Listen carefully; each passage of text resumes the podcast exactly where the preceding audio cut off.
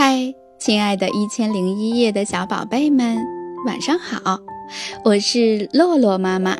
在喜马拉雅搜索洛洛妈妈读书讲故事就可以找到我哟。今天洛洛妈妈带来了一个好听的小故事，名字叫做牙仙子图伊克尔。牙仙子图伊克尔总是很忙，每个晚上他都要收集孩子们掉在枕边的乳牙。乳牙很小，在黑暗中很难找到。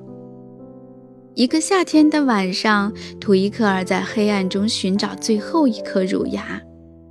终于他找到了乳牙，并把自己的最后一枚硬币放在枕头下面。晚安。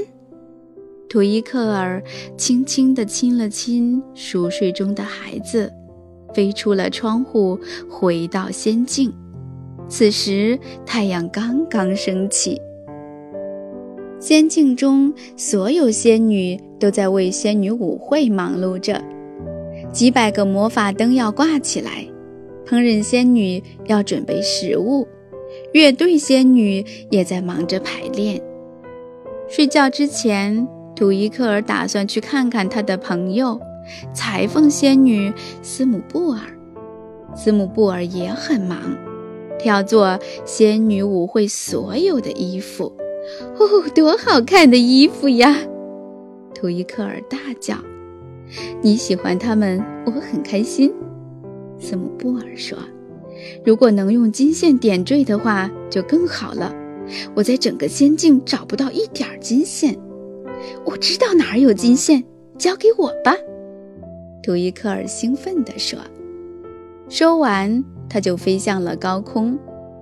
很快，他来到了几百颗闪亮的星星中间，他一直飞，终于到达了那个巨大的金球——太阳。太阳先生，他说，可以把您的金线分一些给我的朋友斯姆布尔吗？图伊克尔等待着，突然，一根长长的金线从太阳中慢慢伸了出来。图伊克尔抓住它的尾端，开始向外拉扯金线。哈哈，好痒啊！太阳公公笑着说。图伊克尔很快收集了一大束珍贵的金线。谢谢您，太阳先生，他说。不客气，图伊克尔。太阳公公轻笑着回答他。当斯姆布尔看到图伊克尔给他带回了什么后，拍着手掌开心地笑了。谢谢你，图伊克尔，他说，现在衣服能做得很完美了，我发誓你会穿上舞会上最好看的衣服。我去不了舞会了，图伊克尔小声说。为什么？斯姆布尔疑惑地问。找到所有的乳牙需要很长时间，我不可能及时赶回来。图伊克尔伤心地说。不要着急，我来想想办法，斯姆布尔说。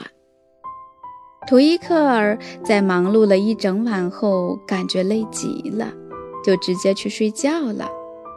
第二天起来，他发现床边有一个很大的袋子，大袋子中装着很多漂亮的紫金天鹅绒小布袋，袋子上用针别着一张纸条，上面写着：亲爱的图伊克尔，我用做衣服剩下的布做了这些小袋子，孩子们可以把乳牙放在袋子里面，这样晚上你找起来就容易多了，运气好的话你就可以赶回来参加舞会了。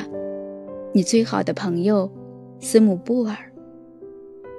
这天晚上，图伊克尔像平常一样收集所有孩子的乳牙。